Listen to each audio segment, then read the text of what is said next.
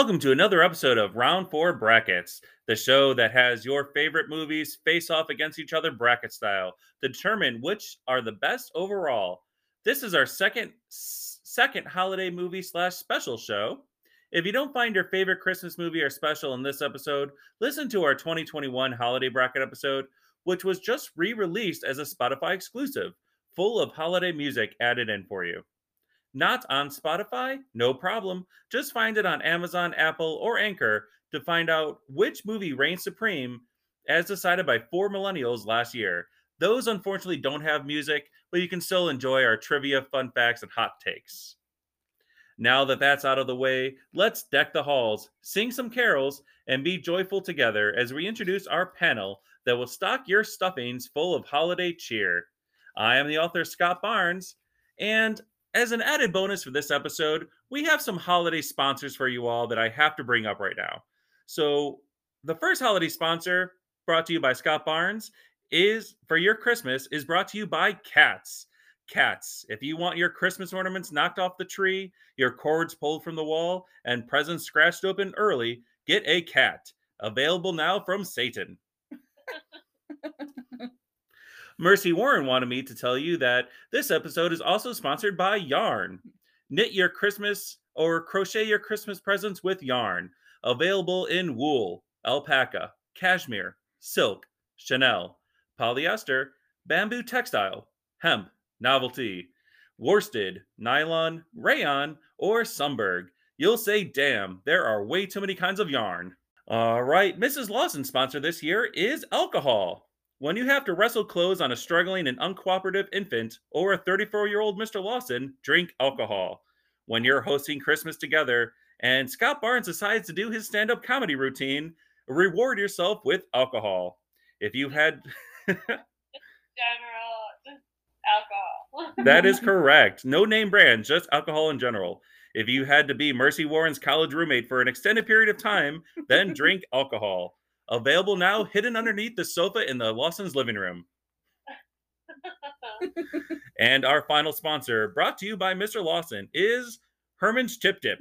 When you can't find Lawson's Chip Dip because you hate Circle K, can't find it overall anywhere else, or just don't want your stomach pumped afterwards, then try Herman's Chip Dip, the only chip dip personally endorsed by the CIA. Herman's, we're better than Lawson's. Get some today so your holiday guests won't be disappointed just so many things wrong with that. all right. Thank you all so much for being here with us. We have 16 new specials and movies this year that we will rank, give hot takes, opinions, and trivia on to you all. We also have some VIP listeners who helped rank the movies beforehand as tiebreakers. You can be a VIP listener also simply by asking no money or subscription required. Just find us and uh, you know this on spotify you can just uh, put in your you know get in touch with us that in touch with us that way.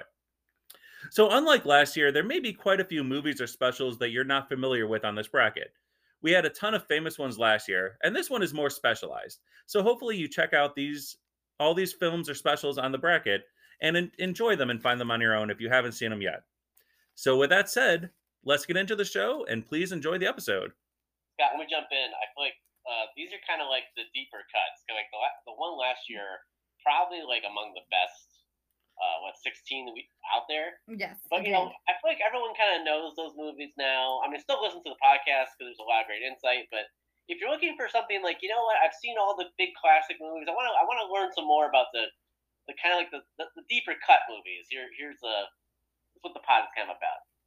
Exactly. Yeah, I feel like we kind of pandered too much to to people last year. We did we did all the big name ones. Now you're going to find some obscure ones, or maybe some ones that you've uh, heard of but haven't checked out yet. And now, uh, as Mr. Lawson said, you know what? This is the uh, how'd you say it? The uh, the personal the deep cut. deep cuts. Yeah. well said. All right. So first up and leading off the bracket, the show and Christmas is Arthur Christmas which came out in 2011, starring James McAvee, McAvoy, Jim Broadbent, Bill Nighy, Hugh Laurie, Imelda Staunton, Laura Linney, and Eva Longoria. So the animators, fun fact with this one, the animators decided to make the character design feel British and quirky, and deliberately wanted them to feel unappealing when you watched it. it goes up against the second movie on the bracket, which is I'll Be Home for Christmas, which came out in 1998, starring Jonathan Taylor Thomas, Jessica Biel, Gary Cole, and Eva Gordon. Eve Gordon. So another fun fact about I'll Be Home for Christmas is that also, although Jonathan Taylor Thomas and Jessica Biel played college students, they were both minors at the time they filmed this movie, so they're still like pretty young and in, I think technically in high school when they filmed it. So, so Arthur Christmas is a very cute movie. It's been a while since I watched it. I did not rewatch it this year, but I remember really liking it when I did watch it. It's very cute. I definitely picked up on the British quirky vibe that they were going for. That's very apparent. And the way that Arthur kind of saves the day at the end after being set up as the underdog throughout the movie is very sweet. And the fact that Arthur cares about the one child that was left behind is very sweet as well. Um, I'll be home for Christmas. I think it's a classic. We Scott and I watch it every year. Um, Jonathan Taylor Thomas's character, he does have a change of heart, but for the most of the movie, he spends it being the worst person.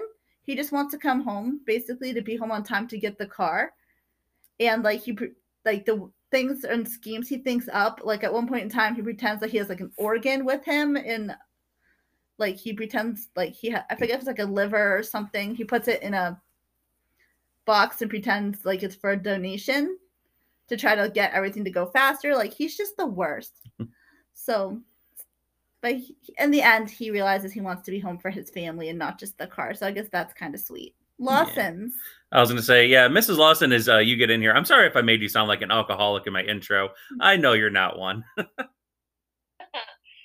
worries, Scott. Living with me is hard though. so. Yeah, well, and we'll be hosting again this year, and who knows? Maybe it'll be needed. Um, both, both these movies are good. Um, we just rewatched Arthur Christmas, and it's a good animated film. It's different. It's set in um, England, so it has a different uh, vibe, and it's just uh, from like other traditional Christmas movies. I just kind of like how it just gives you a different idea of what how Santa does it like that night with like multiple elves and all the technology and kind of like it's not like a sleigh anymore it's more like a like a spaceship and it's kind of like has it zones out so it's just going from zone to zone and you know you think like yeah, it can't be like one guy doing it for the whole world. He has to have some type of technology going on and some help. So it kind of gives like a different spin on Santa. But I I enjoy Arthur Christmas. It does have some heartwarming moments, and it's like the grandfather is helping uh, Arthur deliver this one gift that this girl got left behind with her bike, and so they're trying to make it so everyone got a gift. Um, so really, really good.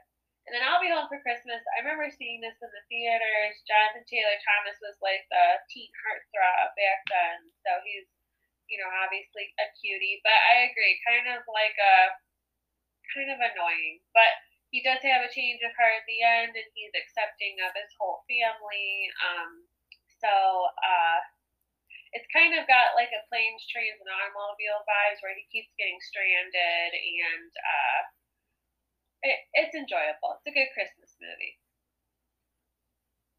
So this is Mr. Lawson. I'll give you some for, for, the movies that have box office numbers on this list. I'll give them to you. So I'll Be Home for Christmas uh, made under twelve and a half million dollars at the box office. Wow. Had a budget of thirty million dollars. So that bombed. Yeah. So it, yeah, it didn't, didn't do well. I mean, I guess like it's it's still. I mean, the fact that we're still talking about it it's known I mean, so it, I mean, it's on Disney Plus, so I mean, it, it's had some value, but yeah, not not the best at the box office. Um, I will say this movie, if you look for it like online, it gets pretty bad reviews on like Rotten Tomatoes. Um, I don't think it's as bad as everyone says. Like, I think it's worth a, I think it's worth a watch. Like, it's it's a fun like you kind of you kind of gotta know what you're getting into when you watch it. Um, but it's a fun movie, so I, w- I would actually recommend it. Uh, and then Arthur Christmas, real quick. Uh, it made 147 million dollars wow. at the box office. So very successful movie. I think it's a lot of fun. I I didn't really hear about it when it first came out, and then I just saw it on Netflix. I think it was on Netflix at the time, and I was like, wow, this is actually a really fun, you know, kind of like a movie that like kids and adults can enjoy. I think it's funny how like, he like travels across the world, and like at one scene he's like, you know, driving a sleigh through a city. One scene he's like trying to like avoid getting eaten by lions. There's just a lot of like comedy to it, and uh, it's like comedy and then heartwarming at the end. So it's it's a fun movie. It is really fun, and I like how they they mistake him as an alien too. At one point, that's really funny. They they think he's a flying saucer, like going Mhm. across the world. That's really funny. I'm really shocked about I'll I'll be home for Christmas. Um, because I did see a lot of the bad reviews on that too, and I really like that movie. Um, usually I'm as we've said multiple times on this pod, podcast, I'm kind of a Scrooge around Christmas time. There's not a lot of Christmas movies or music music I like to listen to, but I'll be home for Christmas is one of the few uh, movies that I actually really do enjoy watching around this time of the year, and I think it's really funny and uh, well done too. So as we get into voting here, um, both of these movies are really good, and I, I mean, I'm just going to vote for myself personally, and I do like Arthur Christmas, um, but I'm going to give my vote towards I'll Be Home for Christmas, just because I mean, it's I can still watch that movie. It it it kind of reminds me of the '90s a little bit too. Just it, it seems like it wasn't that long ago, but just how the difference of a couple decades or uh, like not too long in our life, how difficult it would have been to get to you know back home or to make things you know without the technology we enjoy today but just how difficult it would have been and, and mrs lawson made a great point too it does feel a lot like planes trains and automobiles which i really enjoy Mhm. that movie too I definitely get the nostalgia vibe of I'll be home for Christmas, and it is worth a watch. But my vote's gonna go for Arthur Christmas. I was also going to go for Arthur Christmas as well. Yeah, Arthur Christmas for me, it's just a really fun, again, movie that like the whole family can really enjoy. yeah and i agree with you and and it's not that i don't like arthur christmas i remember i think mercy warren and i watched this movie pretty early on in our relationship yeah and I remember thinking, I, I remember going in with low expectations for that movie and thinking it wasn't going to be good or I wasn't going to like it, but actually really enjoying it. Mhm. So, I think that's the same thing for me. I didn't like know about it at all. And now I watched it, like, oh my gosh, that's pretty good. Yeah. All right, so Arthur Christmas moves on to the next round, and we have number movies number three and four now. And the third movie on the bracket is The Beauty and the Beast Enchanted Christmas Special, which came out in 1997, starring Paige O'Hara, Robby Benson, Jerry Orbach, Bernadette Peters, Tim Curry, and Haley Haley Joel Osment, Osment, the kid from The Sixth Sense. Um, so this story is not considered canon by Walt Disney Animation uh, in uh, Disney lore. Despite having much of the same cast as the original movie, um, there may be several reasons for this overall why it's not canon. It was the first animated movie for Disney by the Toronto Disney Animation Studio and was actually their first product made there uh, ever. It was also supposed to be a direct sequel to the original Beauty and the Beast with a much different story. The idea was scrapped overall, though, except for the finale of the movie with Tim Curry and the uh, what was he's the giant pipe organ Yeah. um, Maestro. Maestro. That was actually the same finale for the first movie, or for the sequel. He's Forte. yeah. And the fourth movie on the bracket is actually another special, and it is a Garfield Christmas. Garfield's Christmas, which came out in 1987 or aired in 1987, starring Lorenzo Music, Thom Huge, and Pat Carroll. So Jim Davis is famous for Garfield, obviously, but it wasn't what he wanted to be famous for, and it wasn't his first choice to make him famous. He wanted his first comic strip called U.S. Acres, or also known as Orson's Farm, to be the star show. NBC did not agree with that.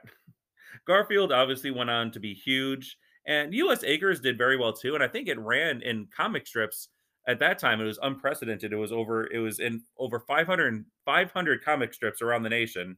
And I'm not sure. I couldn't really look into it if it became a TV show or anything like that or not. But um, it did very very well too. So we have Beauty and the Beast Enchanted Christmas versus Garfield Christmas. So growing up, I watched, and still to this day, I watch Beauty and the Beast Cri- Enchanted Christmas with my mom every single year. It's campy, but it I absolutely love this movie. It has some cute, really cute songs, and it's about Belle bringing back the magic of Christmas to the castle because the Beast bans Christmas because he is so just he's just moody because he's a beast. So it's just kind of her mission to try to get everybody in the Christmas spirit. They go up to the attic and like get all the Christmas decorations, and there's an angel that sings a pretty song. So it's just a good feel good movie. The Tim Curry part was of him as the organ used to scare me when I was little, but it's just a good movie. I just watched the Garfield one for the first time this year, and it was actually really good. I was, it had some good songs in it as well, which I was surprised about, and it was really heartwarming with the grandma and Garfield forming the bond that they did. So I would recommend giving it a watch. It is really, really cute. Lawson's. Yeah, I we find the Garfield Christmas special on YouTube. I that I don't know if there's any other way to watch it, but I agree, it's worth a watch. Um, I've always been a fan of Garfield. I grew up with an orange cat, so I was like a fan of Garfield and Odie. But it's a tearjerker at the end. Mm-hmm. Basically, like Garfield going to his owner, going to, and they go to visit his family at their at their house where he grew up, and the grandmother's there and she's like a character and it's just like a really short, cute special um, with good songs.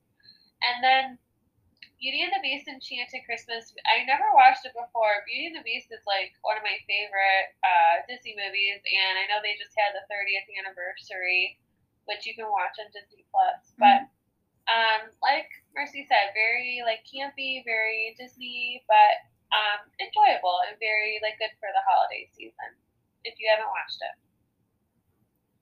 Yeah, so Mr. Lawson, um, no box office numbers for the Garfield Christmas special. Um, I, I did find that Beauty and the Beast Enchanted Christmas um, sold 7.6 million VHS tapes. Oh, wow.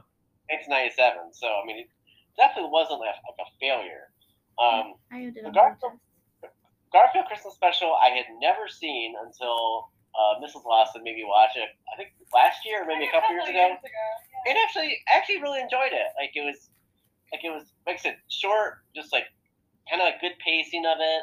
Uh, you know, I mean, it's kind of fun to like watch Garfield. Like if you haven't seen it in a while, it's just kind of like a like the Garfield cartoons. It's just like a fun memory watching Garfield. Um, Beauty and the Beast just isn't my super favorite like Christmas it's not my favorite Christmas movie of all time. It's not my favorite like Disney princess movie of all time, really. I know they just had the ABC um, like kind of remake of it with her um, as, as. That was actually pretty decent, but it's just not my favorite of all time. Um, so, I mean, of the two, I'd probably vote for Garfield. All right, jumping the gun a little bit there, but this is a season of forgiveness, so we uh, we won't penalize Mr. Lawson too hard, harshly. Um, but yeah, as we get into voting here, um, Garfield was really nostalgic. I remember I hadn't, I probably hadn't seen it in 25 years or more. Um, so seeing it really brought back some memories, and it, I was kind of surprised how quickly I remembered, you know, how much like in the special what was going to happen, and it was, it was really heartfelt. And Beauty and the Beast, um, it, it, was nice to see the original cast come back together. And I'm a Tim Curry fan. I, I thought he did really good, and the music wasn't too bad. But as we get into voting, I'm going to throw my vote towards Garfield uh, the Christmas special. I think it's uh, really well done and just again to you kind of forget how good uh, Garfield was until uh, Bill Murray came back a couple decades later and ruined it for everybody. so, like I said, the Garfield special was really really sweet. But am I the only one that was mildly annoyed by um, John and his brother acting like total children throughout the entire thing? Yeah, yeah, I, that is like a one I mean, it was very very cute. Like I I really liked it. I would want to watch it again next year. It's a short fun ride, but his um John Boy I think was the brother. Yeah, John Boy. And yeah, they were just acting way too juvenile for their age and it was mildly annoying. Um my vote is going to go towards Beauty and the Beast though just cuz I have such fond memories of watching it growing up. That's probably the reason why I vote for Garfield. I just remember watching it as a younger uh, kid, and just I'm enjoying it now too. Yeah, I think because Mrs. Lawson was crying during the during the, the movie, I think I'm going to vote. I mean, as I mentioned, I vote for Garfield Christmas. Tim Curry was. I mean, I like Tim Curry in almost everything he does, so that's a really good addition mm-hmm. to Beauty and the Beast. Um, yeah. But yeah, it, like, like Scott said, it's just kind of like fun to just like watch a Garfield cartoon because it's, it's been like years since I'd seen it too, and it's one of those things where like there's actually a really fun Garfield Halloween special too. So that's a good.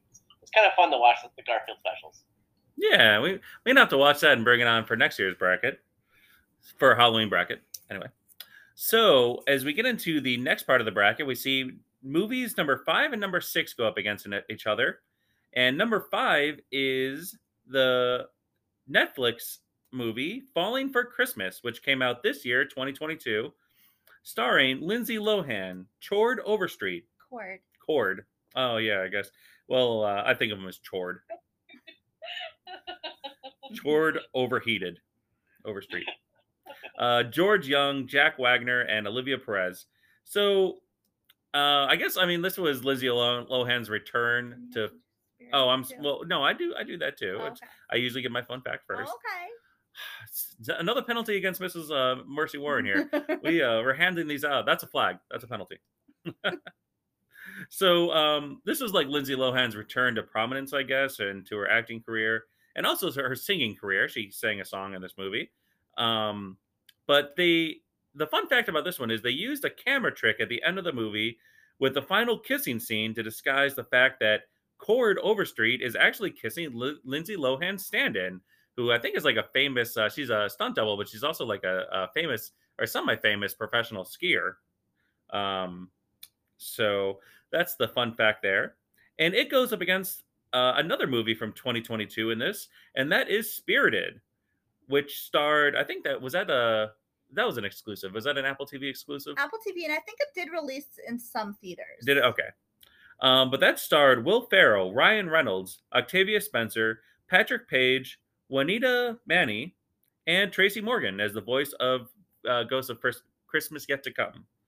So, fun fact about this one is that Will Ferrell and Ryan Reynolds were each paid $20 million to be in this film, and the entire budget was 75 million. So, I thought that was kind of interesting that over half the budget went to these two uh, actors.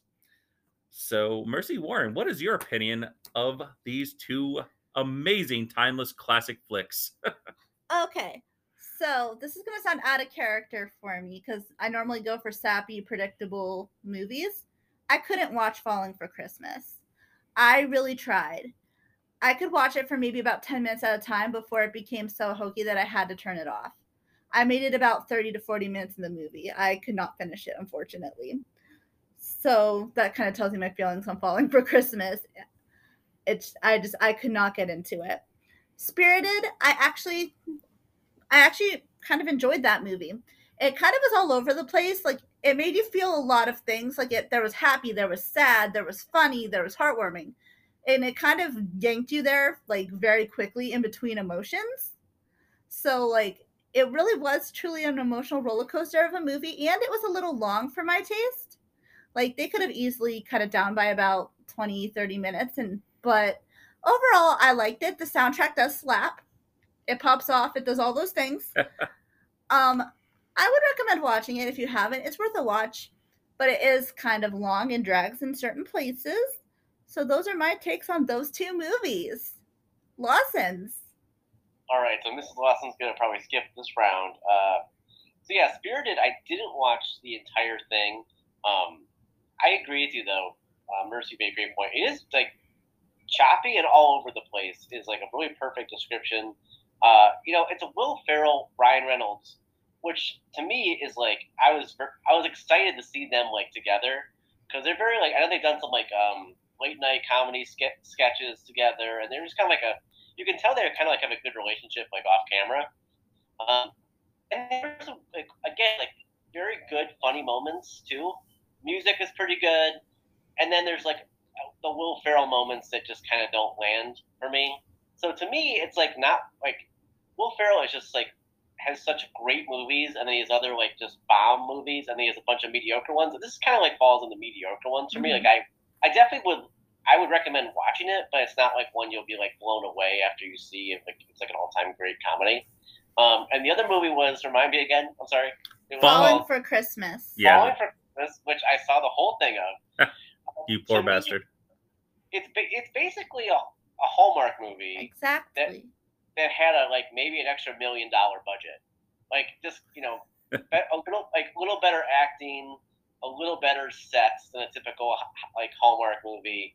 Um, the story I thought was actually it was okay to me. Again, it's it's basically if you go into that movie like this is going to be an upgraded version of a Hallmark movie, it's actually I think it does what it's supposed to do.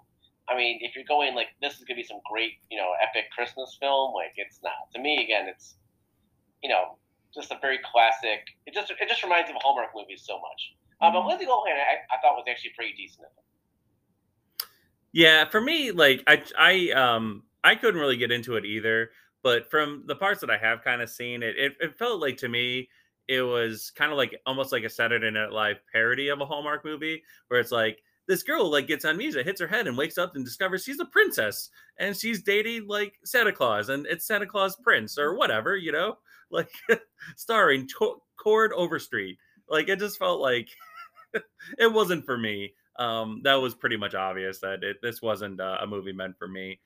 But it's on the bracket, and it was apparently for some people because I mean, uh, I mean, there are some big Lindsay Lohan fans out there, and it is good to see her get back into something and kind of hopefully start correcting her life a little bit and get it back on track. So as we get into voting here, um, neither of these two me- movies are absolutely my my favorite. Um, Spirited was really kind of a, a last minute addition. There are some really funny moments. I love that good afternoon part. That is just hilarious. That that that made me laugh Yeah. pretty hard. Like, good afternoon. What'd you say? like, and it was kind of a twist ending. I, I mean, I kind of predicted that Ryan Reynolds was going to become the new Ghost of Christmas Present, but I didn't see it happening that way, actually. Um, but I'll have to give my vote towards Spirited. I kind of expected more from Will Ferrell and, and, and Mr. Lawson made a good point. Like when you have Will Ferrell and Ryan Reynolds together, and Ryan Reynolds right now is like top of the world with everything he's got going on. I expected a little bit more. This just kind of felt like another cash grab for both of them. That they didn't really care as long as they. I mean, they they they came in, they did their job, they they they you know they performed. But for I mean, it was obviously it wasn't like a passion project. It was all about the money. So I really wanted to like Falling for Christmas, but I just couldn't get into it. And I'm from someone who loves Hallmark movies, but I just I don't know. I could not get into this movie.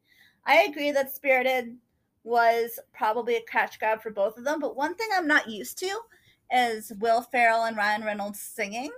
So the fact that they um, did their own music and, and did their own singing, I thought was a good touch. And the choreography in Spirited that was probably what impressed me the most. Whoever choreographed that movie did a really really good job and they brought back um like tap tap dancing which you don't really see that much anymore a mix of hip hop there's some lyrical and contemporary so the choreography is really good and my vote's going to go to spirited Okay. And there was much rejoicing. Yeah. okay. So now this is voting. Um, both Mercy and I voted for Spirited. So over to the Lawsons for their uh, votes. I'm gonna go for the movie that I put on the bracket, Falling for Christmas. I feel like it needs to get one vote, but um, basically, it's just a very, it's so cheesy, but it's got a lot of Christmas in it. I mean, it's. Would I watch it again? No, but I'm glad I watched it, and I'm glad that um, Lindsay Lohan looks good in the movie. So that's always good. And Chord Overstreet did a nice job playing the, uh, you know, uh, Love interest. good-looking love interest who just is all about Christmas. So um, I enjoyed it. It was a good, you know, hour and a half uh, movie for Netflix. It's like an upscale, like Hallmark movie. Uh, looks like they had more of a budget. But uh, yeah, if you haven't seen it, give it a watch if you can. Yeah, so I'm going to throw my vote. Again, both of these aren't like my all time favorites, but I'm going to vote for Spirited uh, over Falling for Christmas. All right. So Spirited moves on, and uh, it's going to have a hard time beating whatever movie comes out uh, comes off of the final two movies in the first half of this bracket, because movie number seven is the 1947 classic Miracle on 34th Street. So this movie was supposed to be on last year's bracket, but instead the 90s version got in there by my mistake. I guess it was my mistake. We can blame Scott Barnes here. Sure was. so here by pop back by popular demand is the original Miracle on First 34th Street, uh, starring Edmund Gwenn, Maureen O'Hara, John Payne, Gene Lockhart, and of course, young little Natalie Wood. So a lot of a ton of fun facts about this movie overall, but the favorite one, my favorite ones that I found here were are kind of connected in a, in a way. I, I kind of I made a weird connection, but the film received a B rating overall, meaning it was morally objectable in part. The score was heavily influenced by the Legion of Decency because Maureen O'Hara played a di- divorcee. To them, I say, I wonder if they know what the little Dutch girl says in the untranslated version of what when she's talking to Chris Kringle when he asks her what she wants for Christmas. She answered to Santa that she wants nothing because her gift was being adopted by her new mother. I thought that was really sweet when I read that too. That was like like how can anything in that movie be morally objectable? Um, you know, but it's a that's a different era. That I mean, like uh, that's a, a different time period. So number seven goes up against the eighth movie on our list, which is How the Grinch Stole Christmas, which came out in the year 2000, starring Jim Carrey, Taylor Momsen, Momsen, yeah. Momsen, yeah, uh, the little girl that is not a little cute girl anymore. She's pretty dark. uh, Jeffrey Tambor, Christine Barnett, Barans- Baranski. Baranski. Dang it, I knew I was going to mess it up. Molly Shannon, and was narrated by Anthony Hopkins. So this movie was supposed to be more raunchy, raunchy overall, and Jim Carrey didn't like many of the jokes that were originally in there, thinking that they weren't appropriate for the age they were supposed to be for the kids. He ad libbed many lines and jokes to make the movie more kid friendly overall. He was also pleasantly surprised to find that director Ron Howard agreed with him and edited out many jokes that he didn't like either. But some were not cut due to the to what they called studio interference. They would not let them cut out all their raunchy jokes. So we have the Grinch remake versus the original 1947 classic Miracle on 34th Street. Mercy Warren, tell us how you feel. So I really enjoy the 1947 version of Miracle on 34th Street. Um, I personally think it's better than the 1990s version that we discussed last year. I mean, it's the classic story of a cynical little girl who meets a department store Santa and she starts questioning whether she thinks Santa's real and it kind of changes her opinions on everything. And I mean, there's the dark part where Santa get goes to um, a mental institution, but in the end, they with the thing with the dollar is so clever, proving if we believe in God, like the dollar says, why why can't we believe in Santa?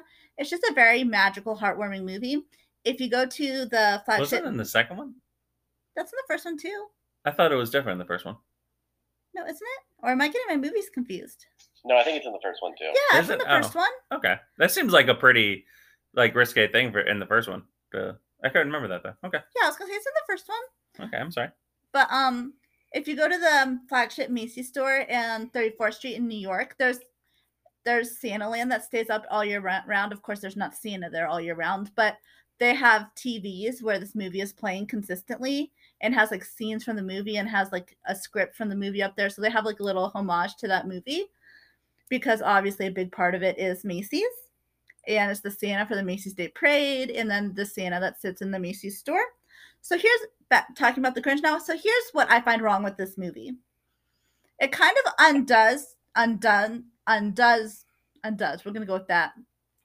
What the animated TV short does, because in the animated TV short, the Grinch steals Christmas, and the Who's just kind of all go around the tree and still are singing because they know it's not about presents already. So like they already know that it's not about presents and they just notice, hey, our presents are gone and they just move on with their lives. In this movie, the, the Grinch steals Christmas and they all like lose their marbles basically. And they're like, it's all about presents. Like it's like it it completely washes over the point that they already knew that it wasn't about presents. But and then like Cindy Lou Who kind of starts to figure it out, and then eventually the Who's get there. And I mean, I guess that's I mean they have to fill up an hour and a half somehow. So I guess that's part of it. But I just I kind of like the idea that the Who's like wanted to get each other presents and they put emphasis on present, but they knew that it wasn't all about that to begin with, rather than how present crazy they go in the movie. So I also want to say really quick too. I remember the question was asked last year why Macy's wasn't um, the store that they use in the remake, and I remember that and just looked it up right now. Macy says it declined an invitation to participate in the remake because it believes that the original is a one of a kind classic that just gets better with age. So that answered a question that we asked a year ago. Makes sense. Loss, Lawson's. Um, thank you. So, Miracle on 34th Street, this is also the version that I prefer. Um, and actually, I had never seen it until a couple years ago when Mr. Lawson showed me on one of our Christmas Eve nights with his family. So that was really special too. But my favorite part is when they're in the courtroom and um, all the letters from the children start flying around the courtroom. I think Mhm. that's like towards the end, but that's like probably my favorite part. And then I'm kind of with Mercy on this one. Um, the Jim Carrey version of The Grinch is definitely not my favorite. I would give a nod to like I think the makeup and what they do. I think that's really cool.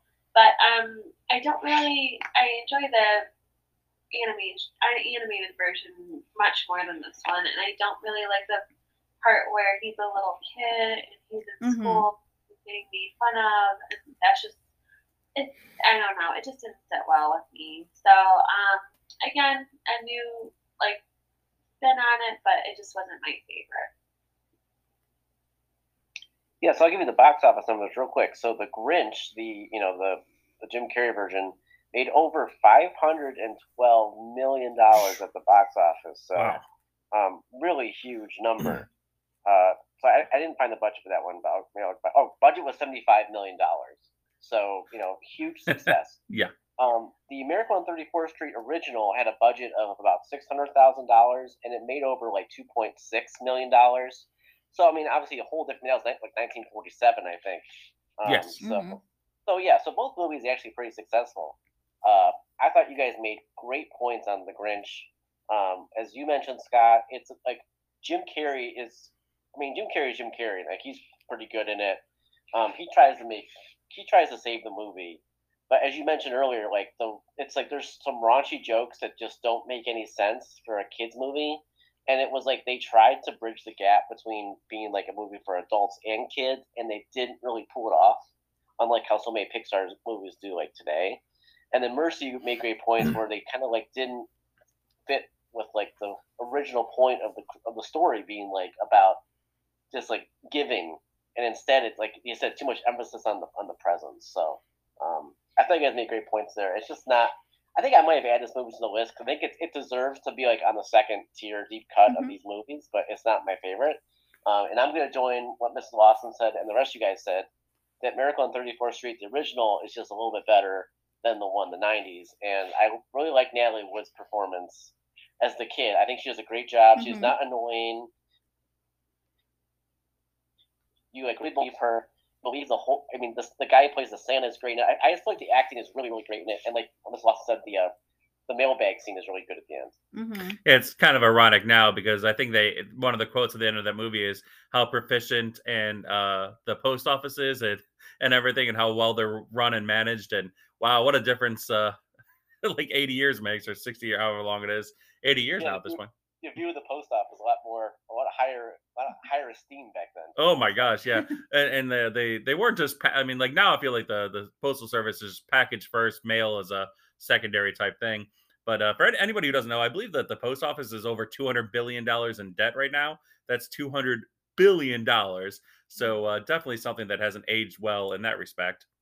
Um, so as we get into voting here, I do Miracle on 34th Street is a, is a great movie. Um, I still kind of prefer the 90s one over this one. I, I don't know. I, I know I'm in the minority here, and maybe it's a, a millennial thing. I kind of actually like this Grinch movie. I love Jim Carrey, and I think it's actually really funny overall. He does a great job, I think, with everything he did in that movie, kind of uh, with the jokes and the humor. And uh, so I'm going to actually, th- and it's so much better than the Benedict Cumberbatch uh, remake from a couple years ago. So I'm actually going to throw a vote, vote towards uh, the 2000 Grinch. There's a Christmas movie museum located in Ohio called Castle Noel. I would highly recommend if you happen to be taking a trip there to stop. They do have a lot of the props that were used in the Grinch movie. Like they have the sleigh, they have Jim Carrey's costume, they have like the furniture that was in Cindy Lou Who's bedroom. They just have a lot of Grinch movie props. So those were really cool to see. And that sleigh was absolutely massive to see in real life. So that was just really cool to see a part of that movie magic. However, my vote is going to go towards the Miracle on 34th Street. Yeah, Jim Carrey is definitely the best part of that movie. hmm Um, just a great comedian overall. I am gonna throw a vote for Miracle on 34th Street as well. Yeah, when Natalie Wood runs into that house at the very end and like has like that like just joyous moment of like just seeing that house that like she just like basically like thought of. It's just that gets me every time, and I'm gonna vote for Miracle on 34th Street. Yeah, I kind of saw that coming. And also a fun fact because Mercy and I went to Castle Noel together. The uh, slide from A Christmas Story was there, and I uh, pushed Mercy down the slide. Uh, the the guy the the guy who was up there at the you know monitoring the whole thing. He's like he's like that's uh, that takes a lot of guts to be able to do that to your wife. like he's like most husbands don't uh, don't push their wives down that slide. but uh, what, I did. I was like, I'm like, I got to be the only person who's ever done this, right? Ho ho ho. He's like, Yep, never heard that before I guess around Christmas time, the guy who did that in the movie actually goes there and like that's what he does, just pushes people down the slide. Yeah, and they say like he's the nicest guy in the world, but when he gets into character, he is a jerk.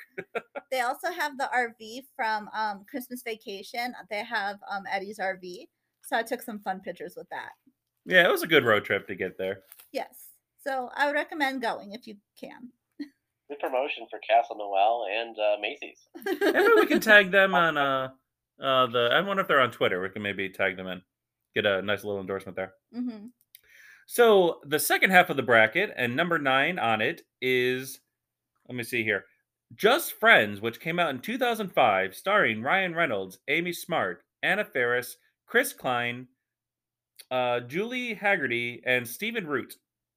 So, for fun fact with this one, there's an alternate ending in the DVD release, which is a DVD exclusive, where Chris, who's played by Ryan Reynolds, his character returns defeated to LA to find that Anna Faris has made a hit album about all their time in New Jersey. Chris then parties with three hot girls while wallowing in despair, and the three girls there are actually featured in the trailer for the movie, but in the theatrical release, we're not in there one time. So I thought that was pretty cool, and uh, I guess like, a fun way to get people to go out and buy DVDs. I own the DVD. I never knew that. We'll have to look for that. Yeah, actually, oh yeah, we just watched it on uh, Netflix, or no, uh, was it Peacock? I can't remember. Whatever streaming service it's on, we watched it. Okay. So number 10 on the bracket is the animated film Polar Express, which came out in 2004, starring Tom Hanks, Tom Hanks, Tom Hanks, and Michael Jeter, Nona Gaye, Eddie Deezen, Tom Hanks, Chris Coppola, and Tom Hanks. um, oh, by the way, Tom Hanks is in this movie, if uh, you guys weren't aware. So the main character known as Hero Boy, his name is never actually mentioned in the film, but in books about the Polar Express, including art books, you can find that his name is actually Chris, which when uh, it's Chris, which is also the first name of the author. So when he bo- boards the Polar Express, the clock says 11:55, so it's 5 minutes till Christmas. And the time doesn't change throughout the entire movie until the first gift of Christmas is given at the very end of the film. So I kind of like that's there are a lot of clever things in Polar Express, and that's one of the more clever nods too. That basically the entire like I think Ryan George and uh, his pitch meeting says the best. Like, is it a dream? But it's not a dream, but it's real. But it's also like you're suspended in time for the entire train trip. Um, so yeah, Mercy Warren. So when I think of Just Friends, I don't think of it as first and foremost a Christmas movie. There is definitely some Christmas elements in there, but in my mind, it's really not fully a Christmas movie. It's more of like a romantic comedy that's set at Christmas time. But I mean, it's a fun movie. I remember watching it in high school, and everyone was obsessed with that um forgiveness song that Samantha, that Anna Faris character sings, which is funny. And there's definitely some funny moments in that movie. So I'd recommend watching it. It's it's cute. Polar Express is my pick. Um, I am going to start by trashing it a little bit though. The movie, obviously, it's based off of a book. They had to get it to a movie length, feature length somehow, so they add a bunch of like meaningless nonsense in there. And there's places that don't actually, there's parts of it that actually don't even make sense. They chase a ticket around for like five minutes. Like, it just, the storyline in places is very is very weak. Um, the animation is the stuff of nightmares. They have like cold dead eyes, and it's just the animation scary. The reason that I picked this movie is for the soundtrack. It has, I think, great music. The score of it, especially the score of it, especially in the part when the train's going up the mountain, is absolutely breathtaking. The song Believed by Josh Groban is gorgeous. So I really like the soundtrack. Every year my dance studio used to put on a Christmas show. And in our in my later years, once the soundtrack had come out, we did a Polar Express portion of the dance of the Christmas show, which I always really liked. So I just really like the soundtrack to this movie, but the plot is a little thin and the animation is terrifying. So that's kind of where we're at with my feelings towards Polar Express. um, yeah, just friends. I remember seeing that in the theaters, and I mean, I'm a romantic so I enjoyed it, and I also enjoyed it with kind of tied Christmas into it. But um, Ryan Reynolds, I'm a big Ryan Reynolds fan. I enjoy most of his movies. Um, it's just basically like he's just trying to get revenge on this girl that put him in the friend zone, and I'm sure a lot of people relate to it. Oh Um, gosh. Yep. I mean, not any of us, so I don't know. But anyway, Polar Express. Um, I've seen it once. It's not my favorite Christmas movie. I think Mercy and I had the same points to it. I thought it dragged a little bit, um, but like she said, it you know it's based off of children's books. So you have to fill it in and be like a longer movie, but it's just it. Watching it again, um, I enjoyed all of the music, but just um, not like my favorite Christmas movie when I think about nostalgic uh, movies that I would want to watch again around this time of year. Yeah, so uh, the box office numbers, I could not find a budget for Just Friends, um, but at the box office, it made about fifty million dollars. So, and I, I think it was like, I think it was like a pretty decent. It didn't say it was a flop or anything, so I think it was a pretty decent um, success. Um, Polar Express had a had a budget of fifty million of one hundred fifty million dollars. Wow. So, pretty big risk making the movie, um, but it definitely worked out. So they, I think they made. I'll check real quick. Oh, of course, it just stopped going. Okay, over three hundred, over three hundred and ten million million dollars. Jeez. Wow! So they basically doubled their money um, making the movie. And you guys, again, once again, you guys make great points. Um, for Just Friends, um, Anna Faris, I thought really did a great job, um, just being like the crazy, um, the crazy girl in that movie. I thought she really executed that pretty well. Um, and like I said, Ryan Reynolds is just like fun to watch. To me, it's not like the greatest romantic comedy of all time, but it's it's it's good. It's, it's worth a watch. I mean, it's not again as you mentioned earlier, or someone mentioned earlier. It's not like very. Christmas is kind of like a background. It's not like Exactly. yeah, it doesn't play a center stage in the movie. And Polar Express, yeah, I love the I love the children's book. Mhm, I think I read that like every December. I mean, that was a nice short Christmas story, and just had a lot of like um, I don't know, just a lot of like, nostalgia, just kind of like seeing the movie. But the movie, like you guys mentioned, didn't execute it that well. Uh, I mean, there's Tom Hanks is okay in it. Their soundtrack is good, scenery is good, but there's just it's the story just could have been executed so much better. It's, it's disappointing.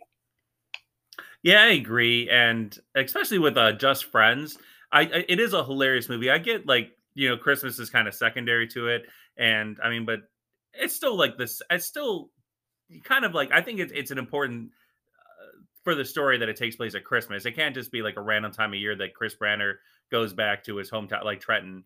no, And it's, oh, good, it's a movie. I agree. It's just a secondary yeah. aspect to it. To. But I also like my favorite part of that movie is if um I don't know if this is true for all brothers, but I have a little brother, and everything that goes on with we've done all those things to each other. We've slapped each other in the face, and we've you know we've done all those things. I mean, like I laugh every single time I see that movie because it's like brothers like that's a lot of times how they act. They fight, but they love each other. Like they hit each other, but then I love you, I love you too. you know, like, so I have uh, I, I I get that with that and Yeah, the brothers. Yeah. so, and then uh with Polar Express, I, I I'm like for me, I understand why it's on the bracket, but it, it's it's a, a fantastic children's book that, in my opinion, they kind of ruin with this movie. I I, I mean, I, I'm gonna just be blunt with it. I don't like the movie. I've watched it or tried to watch it many times. It's forced. It doesn't make any sense at all. You know, like that poor little kid who's just like, I like I'm poor and I don't have I don't like Christmas because I never get any presents. And then the girl comes up and rubs it in her face, like, oh, Yeah. like Christmas is wonderful because you get presents. And it's like, how that's exactly the opposite of what this kid, you know. And then Tom Hanks at the end is like, it doesn't really matter where you're going on a train as long as you get on. It's like, yes, it does matter where you go on the train. Like, you kind of that's the point of transportation. so I'm sorry. It's just, I, I mean, like, I, uh, I, I, this film actually makes me angry. so uh, I'm obviously going to give my vote towards Just Friends. So the same thing happened with I think Polar Express that happened with the Grinch movie.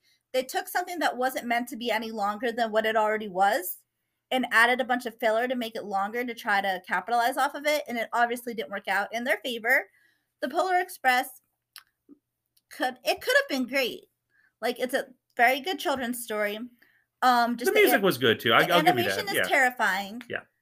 Um, the plot is, I'll admit, it, the plot's annoying in places, and they invented a bunch of characters like a weird hobo ghost that lives on the top of the train, like.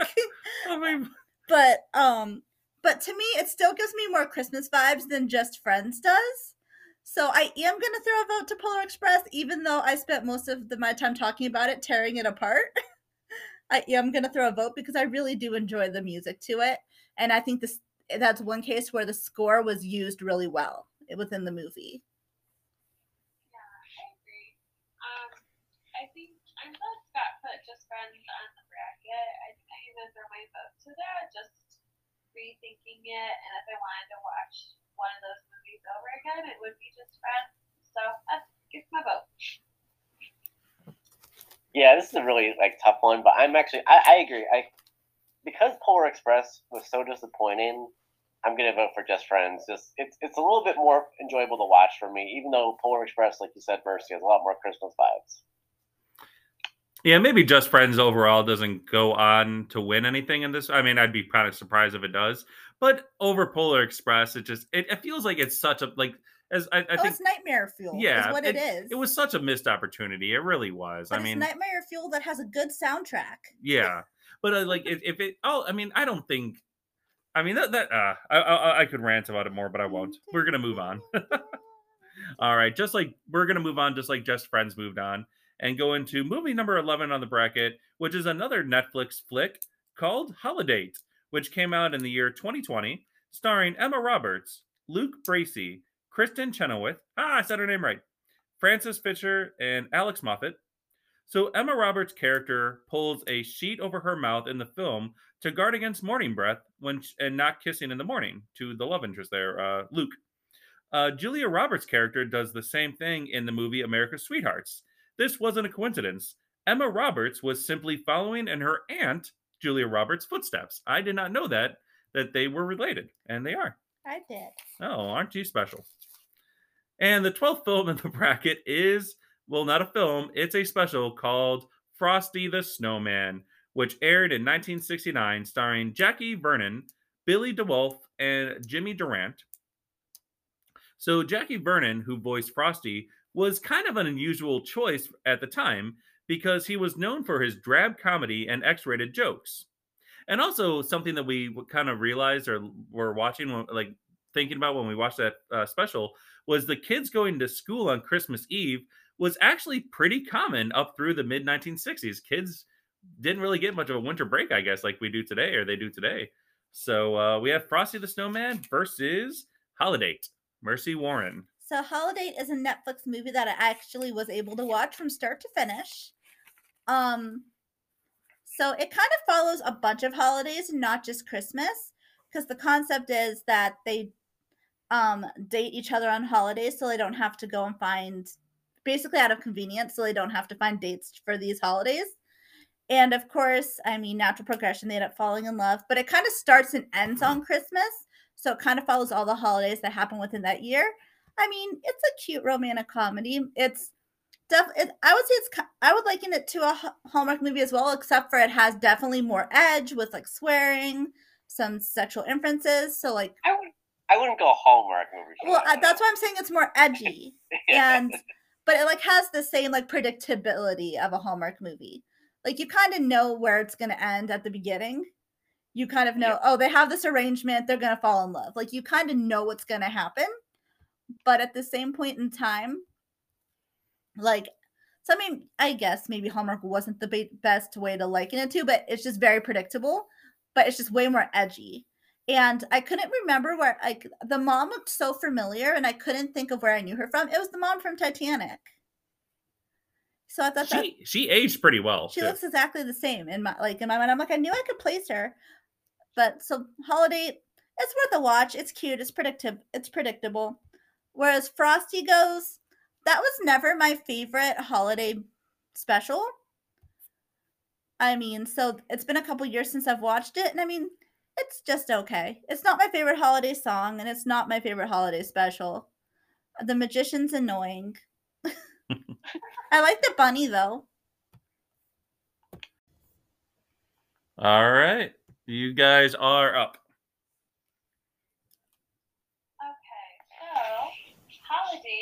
Was my movie that I put on the bracket. Um, just thinking of movies that we haven't talked about. And I remember liking it a lot and watching it during COVID.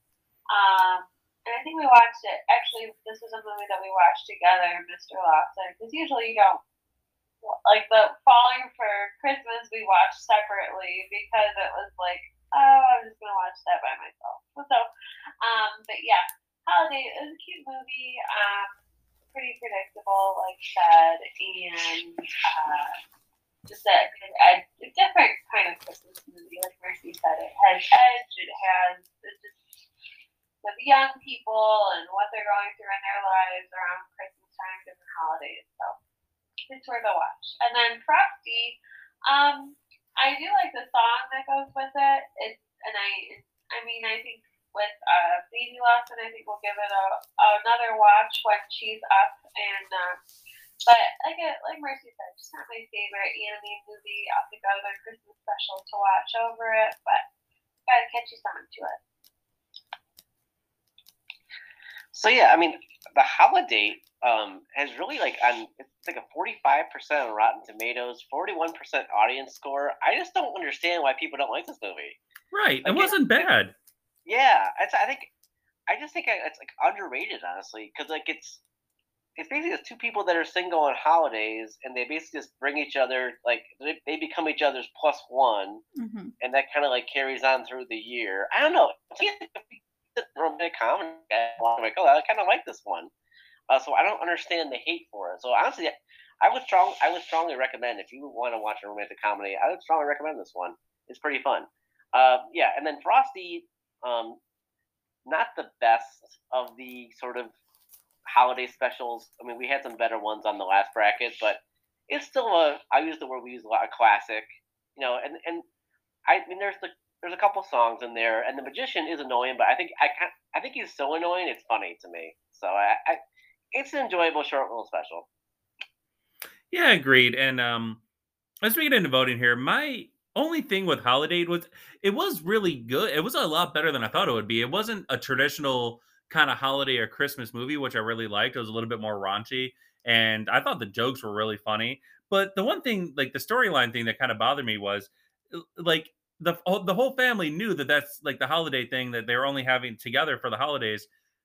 Like th- like that defeats the whole purpose of doing it in my opinion it's like it's supposed to be you're trying to trick the family i thought but they all know that's what they're doing so it's like what's the point of even i mean i don't know it just it, it was like what's the point of even going like if you're that like that uh, that upset about going to holidays and stuff with your family then just don't go or something or go i, I don't know it just it kind of defeated the purpose to me but i'm reading into it a little bit too much i thought emma roberts was really good and uh, I, I didn't really think of her as being able to carry a movie but she she really did she kind of carried that movie and I, I thought she did great in it. Agreed. So probably going to shock anybody who's uh, older than a millennial here, and I'm actually going to throw my vote towards Holiday. It was better than I thought. Frosty's. I grew up with Frosty too. Like I'm sure a lot of people did, and maybe we're losing some people here just for me voting for Holiday over Frosty. but I mean, it's not bad. But it's it, it it's I feel like everybody just says it's a classic, and it, it is in a way. But that I mean, classics aren't always that great either. Or, or I mean, whatever. But I'm I'm not going to defend my my choice too much. I'm just going to go with uh, Holiday over Frosty right now. So I actually really liked Holiday as well. My one thing would be my one note would be a little less Kristin Chenoweth. Yeah, She Oh, was God. kind of like forced in your face, and I feel like they overutilized her to the point where it's mildly cringy. Probably because she was like, other than Emma Roberts, she's probably like the second most known. Mm. If I had to guess. That's So- true. And I actually do like Kristin Chenoweth when she's used correctly. I just felt like they kind of really layered her on thick in this movie and she was kind of became a little annoying to me. But other than that, like Holiday was a good movie. And like I said, Frosty just isn't my favorite. So my vote's going to go to Holiday as well. Yeah, I'm also gonna go for Holiday. Uh, I enjoyed it so much I put it on the bracket for everyone to watch. But yeah, um, it's worth a watch for sure. I'm gonna vote against my own pick of Frosty and vote for the holidays. Oh It's underrated. a clean sweep. Clean sweep our, our first sweep of the bracket too. And anybody out there who's kind of shocked by that, maybe go give Holiday to watch. Maybe it's not for you, but at the same time, it, it that's why this this bracket is kind of madness sometimes. I mean, like you, you have two things that are pretty different going up against each other. But Holiday was surprisingly good. I actually liked it a lot.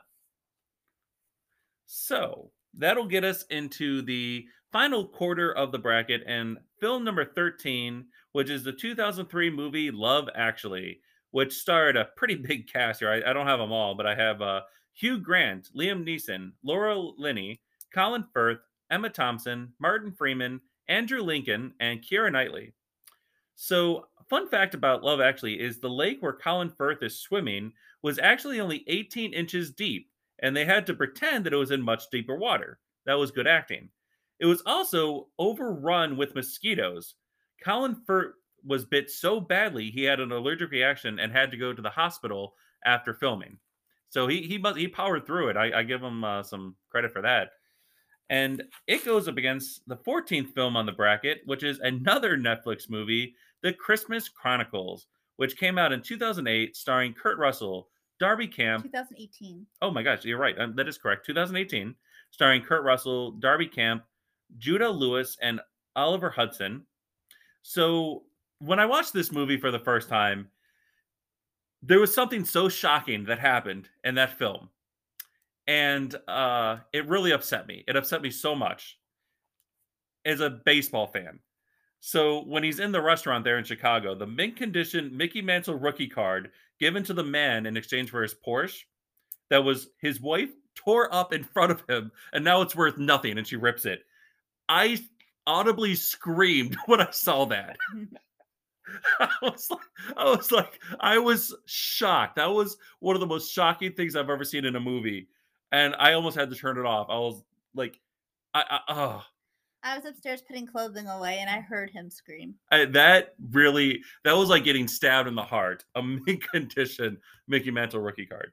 Today's value would be almost three million dollars. I don't know how much a Porsche is worth, but I don't think mm-hmm. even in just the the the the trans or whatever the value of it. Oh, like oh, Mercy Warren save me. Okay, so Love Actually is an iconic movie. It's it's it's one of those movies that has, I think, in my opinion, too many people in it and too much happening and too much going on. That it's easy to lose track of the storylines, but it's still a, a solid movie.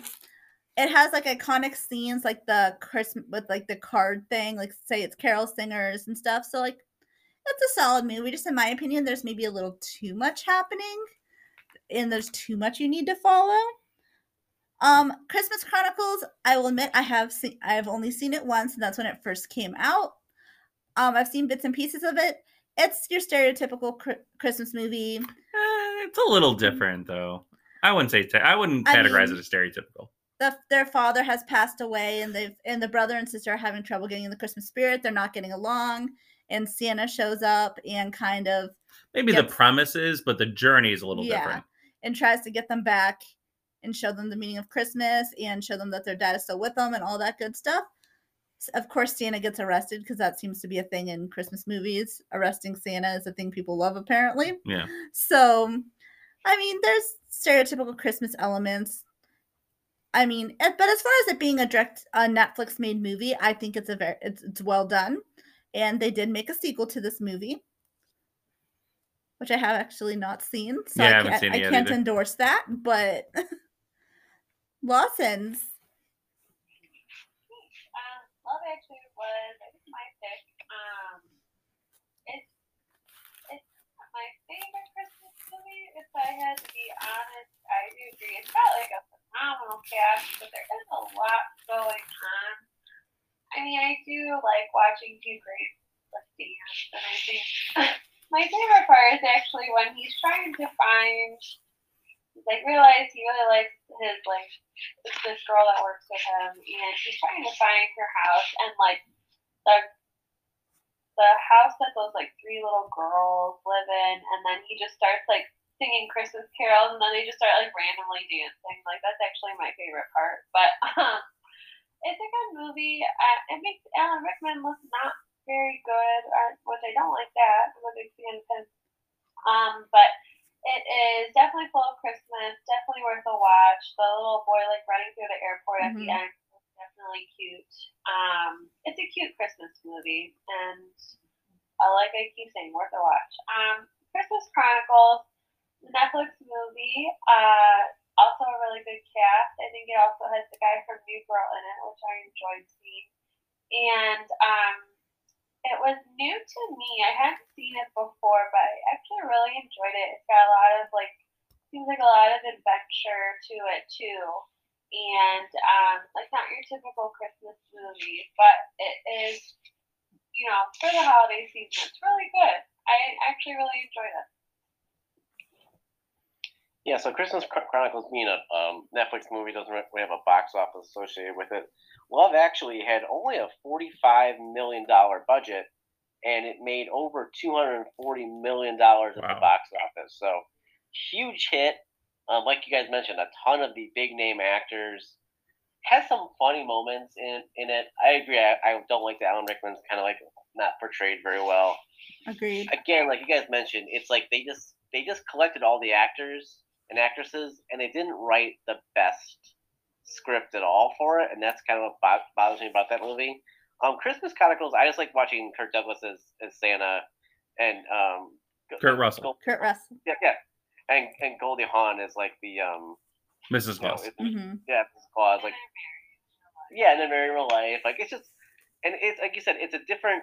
It is like pretty standard Christmas movie, but there's some there's a lot of humor to it, which I think is is, is different.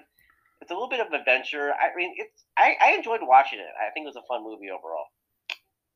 It it was better than I thought it would be. I didn't really have much expectations, but at the same time, too, Kurt Russell. I know he likes to sing and he does like that Elvis thing, whatever. I did not. I had to fast forward through that mm-hmm. part. I could not. I, I I'm not on board with Kurt Russell singing.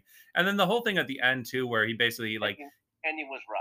Yeah, and yeah, the end. Yeah, those like at certain points too. Like when when uh Teddy he's in that gang and like he gets captured by the gang in Chicago, and the elf is coming at him with a chainsaw. Like, what was he gonna do with that chainsaw? I mean, that was disturbing. Like he was going right in the oh, and then and then you find out too at the end he's like, oh, I didn't need the hat at all during the whole movie. I could have just like like what what was the point of that then? Like you, you like I don't know, like, and then the, the if there's if they don't deliver presents, then Christmas crime goes up. So he was like risking, like, just I don't know what the point of that was. Like, he's risking people's lives and crime on Christmas and making things harder. like, because people don't get presents, like again, too, was this I didn't like the message of like if they don't have the presents, then they like crime's gonna go up, and it like the last time he missed Christmas, it started the Dark Ages, and so a lot of oh. things with that movie bothered me. They're both flawed movies. It's an interesting vote. very Yeah. very flawed and i'm gonna give my vote to love actually. Um i i i've seen love actually before. I watched it with mercy warren and it was again better than i thought it would be. I really i really didn't want to watch it but i, I i'm glad i did.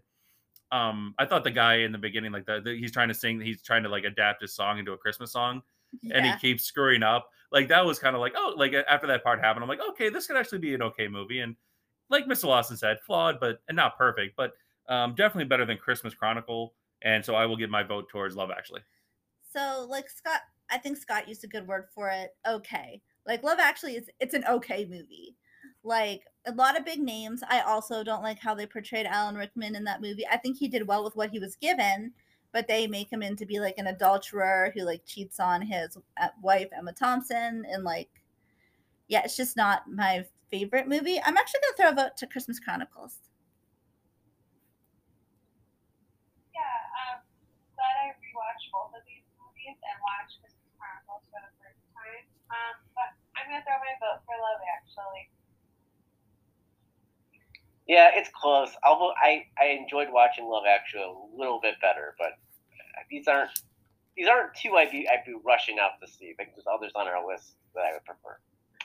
Yeah, and still no tiebreaker yet. I thought that was going to be our first tiebreaker. We'll have to let uh we'll have to mention our VIPs at the end and give them a shout out and see what they picked because I'm kind of curious to see um what their top movie was. But we'll get to that after we get to the final two movies on the bracket, which sees the number 15 another special on our holiday bracket, which is Santa Claus is Coming to Town, which aired in 1970, starring Fred Astaire, Mickey Rooney, Keenan Wynn, Paul Frees, who also played Santa in Frosty the Snowman, and Robie Lester. So Mickey Rooney, who played Santa Claus in this film, uh, played Santa Claus several more, time, several more times in his career.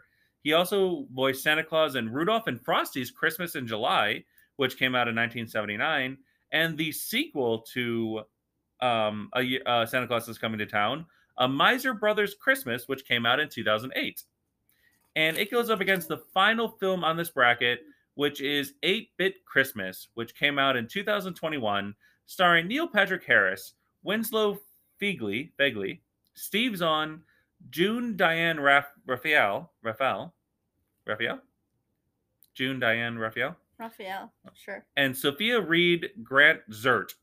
A lot of like Hollywood names there. Um, so, fun fact about 8 bit Christmas is despite the Nintendo Entertainment Entertainment System, the NES, being the focus of the entire movie, the whole movie is like focused around getting that video game uh, system. Not a single game developed by Nintendo appears in the movie. Um, I think they kind of pigeonhole themselves a little bit by making it into the early 80s. Just in general, with that, I think they should have said it in the early 90s just because uh, more I, am kind of surprised nintendo didn't give them permission to use any of those games or however it worked um but i don't know it was uh but either way 8-bit christmas against santa claus is coming to town mercy warren so this one's a tough one for me because neither of these are my favorite truth be told um santa claus coming to town um in the fairly saturated realm of clay- christmas claymation specials this one is not my favorite. It has some solid moments, but for me, it's kind of forgettable. In all honesty, like I remember, like there's the wizard. I remember Winter the, Warlock. Yeah, the Winter Warlock, Burgermeister Meisterburger. um, it's just kind of forgettable to me. It's not my favorite. Um, 8-Bit Christmas, it gives me Christmas story vibes. Um, because they're going for like the early 80s thing. They they have the vo- Neil Patrick Harris voiceover. Um, it's all about his um, endeavors to try and get a Nintendo. But I like this how this subverted expectations in the end. That you learn that you can still have a really great Christmas without getting what you really want. Because he was so convinced he wanted this Nintendo and he went through all these links to try and get one. He actually had one for 2.5 seconds before it got hit by a bus. but um and then in the end his father had built him this like really nice Playhouse, and that ended up being more important for him. And then he ended up buying the Nintendo himself after. So I kind of like how they did subvert expectations and you can still have a great Christmas even if you don't get what you asked for. And he ties that back to his daughter not getting a cell phone for Christmas. So I mean, I kind of like the message there, but it just kind of was it just screamed Christmas story, which is also not my favorite. And there was just such like a long journey of just for him not to get the Nintendo at the same point in time. And I don't like the when the Nintendo possessed him. Lawsons.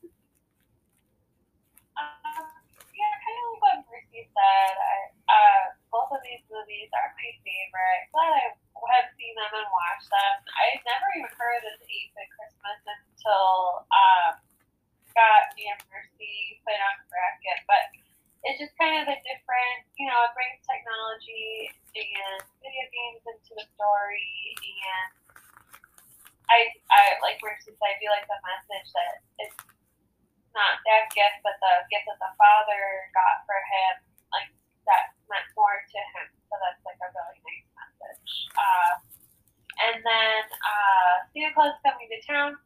I'll use uh, classic nostalgia and um, you know it.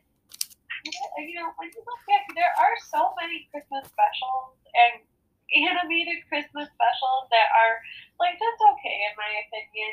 It's it's got a couple catchy songs and um, the whole how he has to get over the mountain and then he meets the Burgermeister, so that sets up the plot. But both okay in my opinion. Both okay Christmas movies.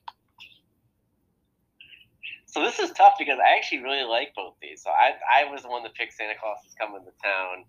Um, to me, I just like I think it's, I just watched this as a kid a ton. I always really enjoyed it. I like seeing like the Winter Warlock. You know, at first he's like this really scary character, and at the end he kind of like ends up helping him like execute like the first like Christmas.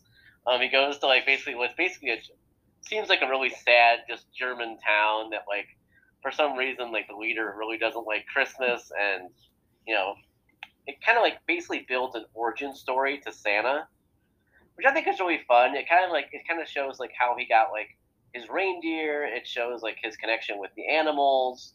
Um, the magic wizard or winter warlock, uh, depending on which what part of the movie you're watching. The fact that he kind of like lends his magic to Santa kind of like explains um, Santa. So I think it kind of like it's kind of just like a fun origin story for Santa to me, and it's got like a couple fun songs, put one foot in front of the other um, Santa Claus coming to town at the end. I don't know. I just really, to me, it's just one me and my brother really just watched a lot. So I think that's probably the why I picked this on the list. But the other movie is good. Too. I mean, that's a good movie too, and I really like how it's like it, it's an '80s themed movie, um, kind of like with the Stranger Things. It's kind of like fun to have like those like nostalgia '80s back into that movie. And like so the mix of technology, Neil Patrick Harris. So like they're both. I recommend both these movies pretty highly, actually. Yeah, and for me, I put 8 Bit Christmas on this bracket, and because I do like Neil Patrick Harris, and I thought it was good overall. But for me, there was such a missed opportunity at the end of that movie because overall it's supposed to be a comedy. And then at the very end, when you find out about the and spoiler alert here, uh, you find out about like the dad is dead or something. Yeah, but for me, I think like like as a, again too, it's just such a huge missed opportunity is when like after they did that and then you see his empty place at the dinner table I think it would have been just so more impactful and funny if like they like if they had that you think he's dead and then you, he they pan over to the right and he's he's got his tools or whatever and he's working on the house still you know? So it's like 40 years later he's still working on the house and he's still there and go and they're like just sit down at the table already. That was such a huge missed opportunity. And even though 8-bit christmas was my pick to be on the bracket if they had done that i would have voted for it. It would have made the movie so much better. And instead, I'm going to give my vote towards Santa Claus is Coming to Town. Uh, I do get the whole thing of like wanting the video game and you know going over to the one kid, like the rich kid's house or whatever, that has like all the fun toys and everything. And I mean, I, I, I get that, but Santa Claus Coming to Town, I, I do like it. I think it's funny. It's got a good message, and uh, and uh, it, it makes the Germans. It's funny because like in that movie, like or in the special, the Germans, like if if you're bad, you have a German accent even though it all takes place in the same area. yeah. But if you're if you're not bad, you're like you have like an English accent. So that's like I thought that was a funny nod in the whole thing. Um, but yeah, the Burgermeister Meisterburger, I thought it was a like an interesting villain, you know, um, and kind of an original villain too. So my vote's gonna go to uh, Santa Claus is coming to town. So I think what they were going for in the 8 bit Christmas because I agree, like it would be nice to have like the father alive and like him be able to work on the treehouse with the granddaughter. Yeah. I think what they were going for probably was like um time is precious and you have to spend time with those while they're alive and make those memories. I get because that. they will last longer than like the time that you had with a Super Nintendo. So I, maybe that's what they were going for. But I agree that the I wish that the grand that the father was alive at the end. Yeah, because I get what you're saying. That's, that's I get that, and they could have made that point with the and then had the misdirection at the end, and that, that would have just won me over. I mean, it's I I, I just I. I, it's just Yeah. such a. I mean, for me, that's all I can think about now with that movie is just what a missed opportunity to do that. Yeah, like so I think that's maybe what they were going for is like cherish your loved ones was kind of the undertone of that. But I would say like like I said in the beginning, neither of these were my favorite, but I think I'm gonna throw a vote to 8 bit Christmas. Lawson's. So Mrs. Lawson is going to vote for Santa Claus is coming to town, and if you couldn't tell by my earlier description, I am also going to vote for Santa Claus is coming to town. That's just, but I'm, I'm very biased in that that special. That's just like a nostalgia one for me. And yeah, I the Burgermeister is a funny villain who's not like obviously it's a Christmas movie, so it's not too too actually villainous at the end, but. Um, and the fact that you know it's it's in Germany, which is where Christmas kind of originated, so it kind of is on brand there for again the origin story of Santa. Yeah, and I, I like too at the end of it that he's kind of he's he's older and stuff, but they uh don't. I think like if I unless I'm remem- remembering this wrong, don't they still like bring him a gift or something like that, and he kind of reforms a little bit at the end. Yeah, he, he comes around at the end. so. Yeah. So I mean, it uh it, it, it that's it's one of the good uh, I, it's one of the good ones from back in the day. So. All right, so that is all 16 movies, but we're not done yet. Obviously, we have to find a winner, and so we're going to go into quick voting now and go back to the start of the bracket and start seeing some new combinations of uh, face-offs here. And so we will see Arthur Christmas go up against Garfield. Um, so Arthur Christmas was, like I said, better than I thought it was, but Garfield is still too nostalgic for me and short, wrapped up in a nice bow, and just a warm. You get a real good warm holiday feeling after you watch that. So I'm gonna go with Garfield. I'm actually gonna vote for Garfield as well. So Mrs. Lawson is going to vote for Garfield, and I am going to vote for Arthur Christmas. So Garfield advances. All right. Happy Monday. Oh, he hates Mondays.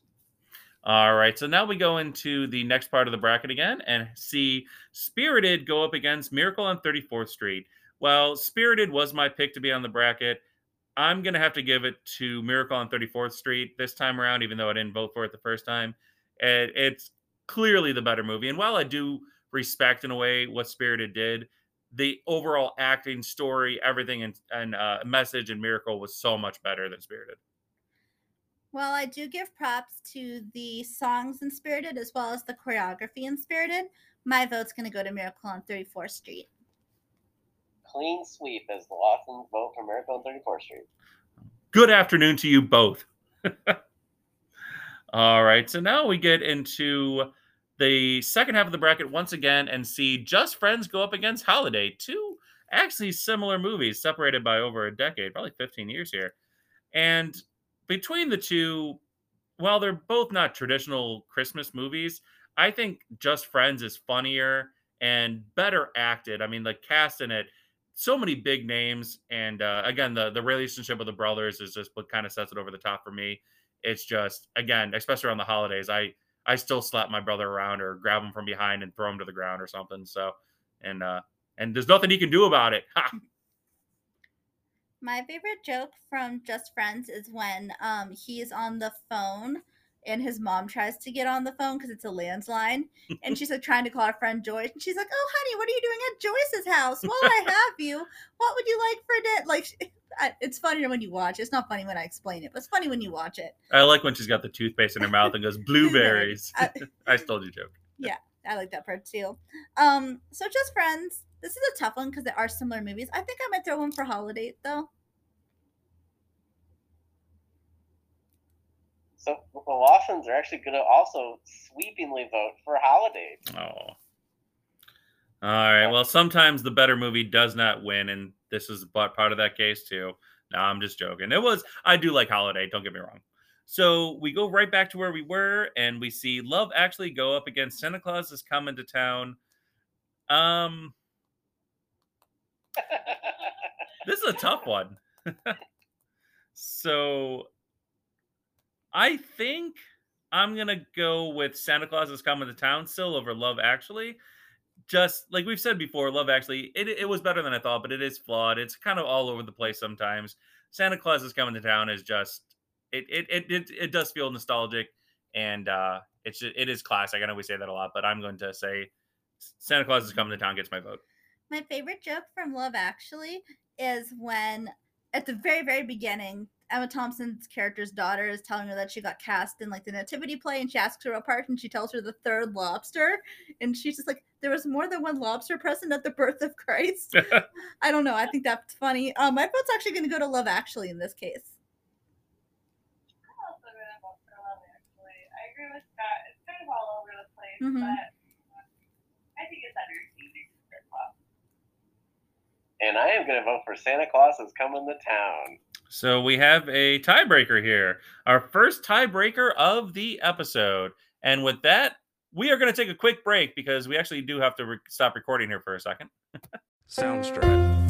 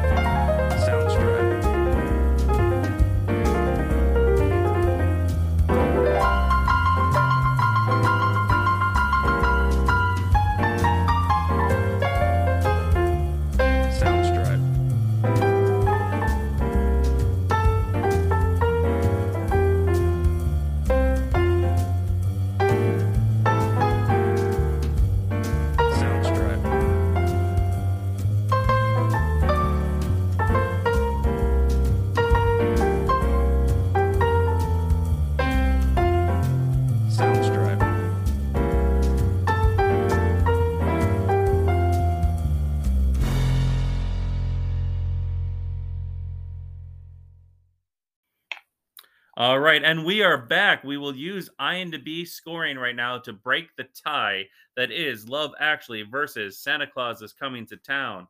So, if anybody's listened to our our uh, TV roulette episodes of Christmas, they know that Mercy Warren has predicted how I usually go about with the scoring of IMDb in the tiebreaker. So, let's see if everybody remembers how it goes.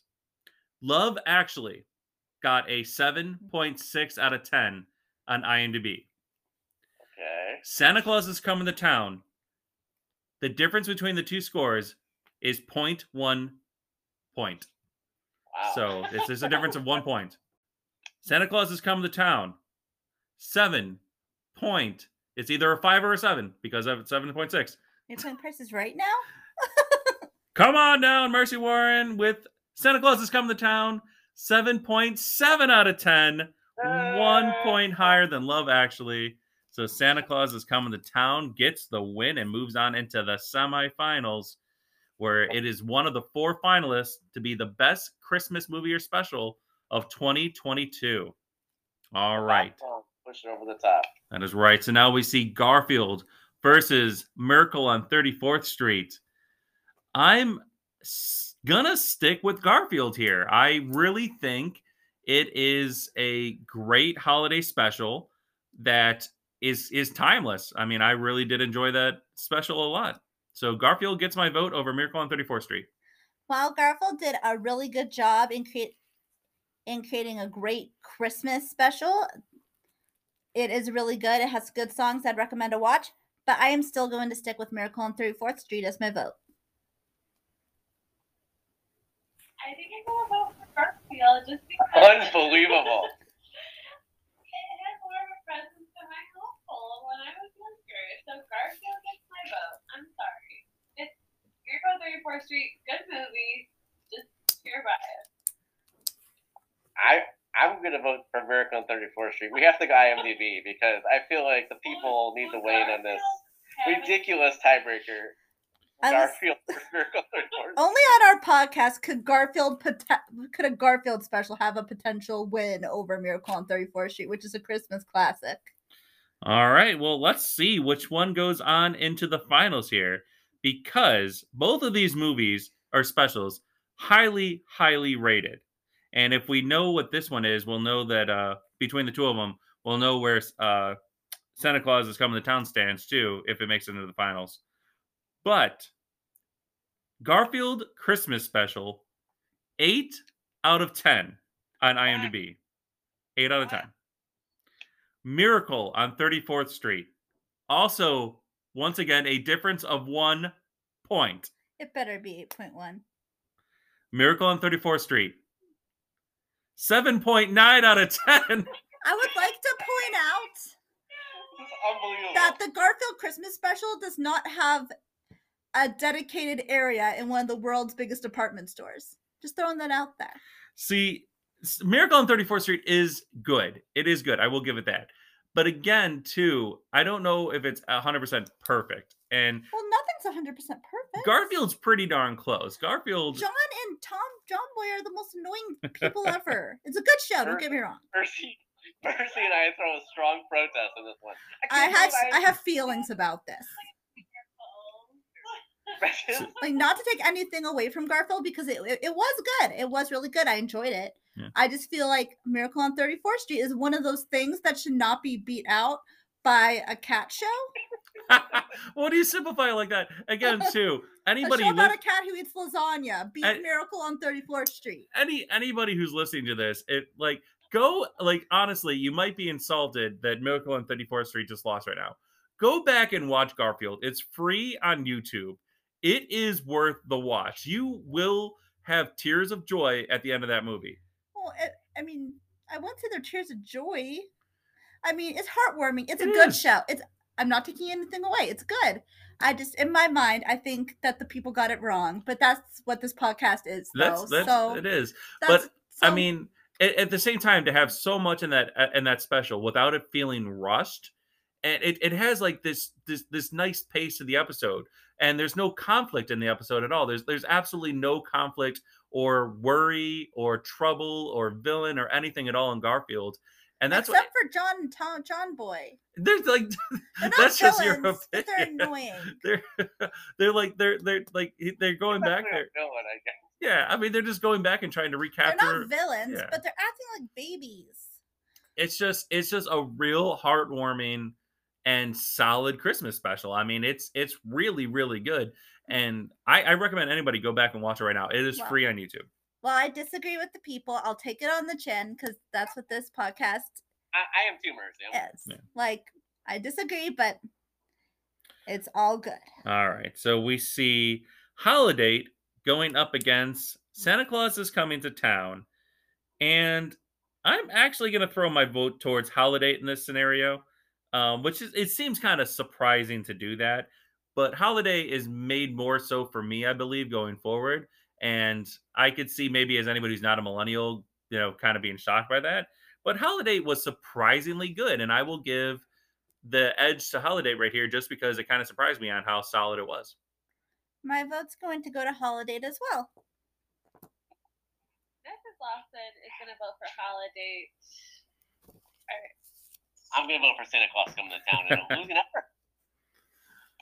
All right. So, with anybody still back here with us, if anybody is still here listening to this episode, we get into the final two, and we have Garfield Christmas Special going up against the Netflix comedy Holidays. Uh, this time around, and this is uh crazy enough. This is Mrs. Lawson versus Mrs. Lawson here. Wow. So stealing the thunder of Mercy Warren and her, she got the win last year in uh Christmas, but now this year, Mrs. Lawson is guaranteed a win. I am shocked that these two movies actually made as far as they did. I mean, I I still think Just Friends is better than Holidate, but um that's just my opinion. But between these two, Garfield is going to get my vote over Holidate after everything I've said about it leading up to this point. Obviously, I think uh, Garfield is something that I was so glad. I never would have thought to put it on this bracket. I'm really glad that it uh, it made it on because it brought back a lot of childhood memory, memories for me. And uh, I, I was, and, and I did. I, I'll admit, I, I had a couple uh, tears too when Garfield found those letters from uh, the deceased uh, grandma's uh, husband. So Garfield gets my vote. So if you listen to the TV roulette episodes, um, you will learn that Mercy Warren likes to spite vote on occasion. And this is one of those times. I'm going to spite vote against Garfield and vote for Holidate. Oh no! Wow, Spite. really, vote. really going against the Christmas spirit here. Just mercy. um, I'm sticking with Garfield Christmas. It's gone this far. Let's take it to the championship. I want to do one more IMDb score, so I'm gonna vote for the Holidate over Garfield. But we know a- I wouldn't say a spite vote, but a semi spite vote. Well, we know what Garfield is. yes. So I mean, We it's know a high Garf- score. Uh, Garfield is a high score. Can Holidate take down Garfield? So, Holidate, if you turn this number around, shockingly, it would have been a 9.1 out of 10. So it got six point one. It got a 6.1 out of 10. so almost I- two I, full I, points. I figured that it was when we knew Garfield was eight. I figured. yeah. I mean, I still advocate that Miracle on 34th Street should have made it to the Awesome. finals. Got our hands in the air, jumping up and down. wow. Well, now I'm curious. So, for our VIP listeners out there, would they have agreed with this or how would they have done this? No, they definitely would not have voted Garfield to be the top top choice at all. They were Miracle on 34th Street. Uh, they, they that probably would have won for them. Okay. So, uh, what was their what, what was their top rated movie? Miracle on 34th Well, it was okay. What was their bottom one? I'm curious.